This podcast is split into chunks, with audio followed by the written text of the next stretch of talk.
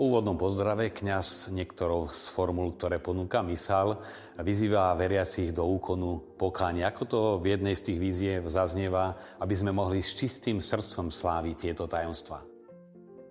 Úkon kajúcnosti nenahrádza sviatostné rozrešenie, ktoré je nevyhnutné pri každom ťažkom hriechu. Je to taká očista aj od zanedbaného dobra, od hriechov posledných dní, ktoré sa stále nahromadia a zároveň sa tým vyjadruje, že každým hriechom my sa previnujeme aj voči spoločenstvu veriacich, aj najsúkromnejším hriechom. Poškodzujeme ten duchovný organizmus alebo mystické telo Krista. A preto prosíme aj bratov a sestry jednak e, o odpustenie a zároveň ich prosíme, aby spolu s nami sa modlili k Bohu, aby sme sa dokázali hriechu zbaviť.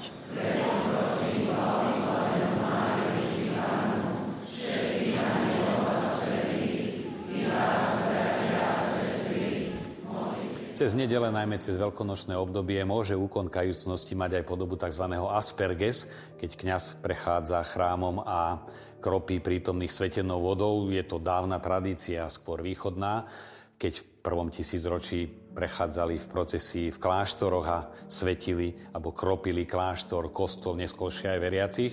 V latinskej liturgii už od stredoveku tento úkon je tiež pripomienkou krstu a krstnej nevinnosti o ktorú prosíme a ktorú si obnovujeme. Vyznanie a úkon kajúcnosti má sprevádzať chvíľa stíšenia.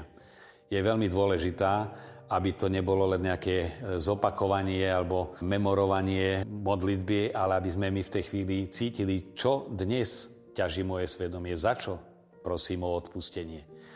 A potom sú tu aj gestá, ktorými sprevádzame úkon kajúcnosti.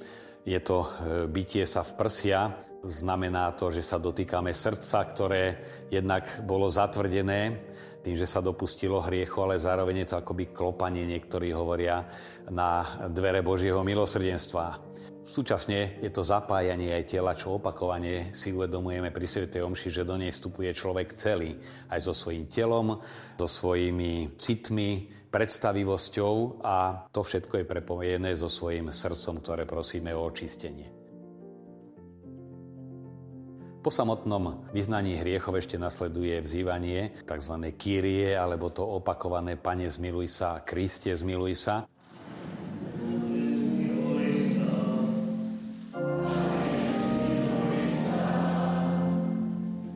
V minulosti v tejto časti Sv. Omše sa prednášali rôzne prozby ale toto všetko je zhrnuté do toho opakovaného zvolania, v ktorom ako by sme si znova pripomínali jednak svoju hriešnosť, ale aj potrebu Božieho odpustenia. Je to také počiarknutie toho, za čo sme prosili pri úkone kajúcnosti, teda uvedomenie si hriešnosti, ale aj to, že Boh nám vo svojom milosedenstve odpúšťa všetky hriechy.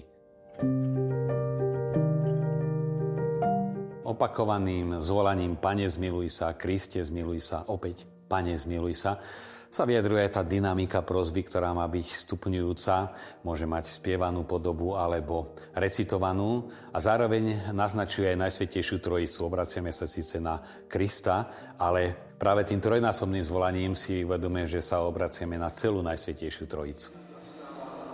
Pane, zmiluj sa. Nech sa nad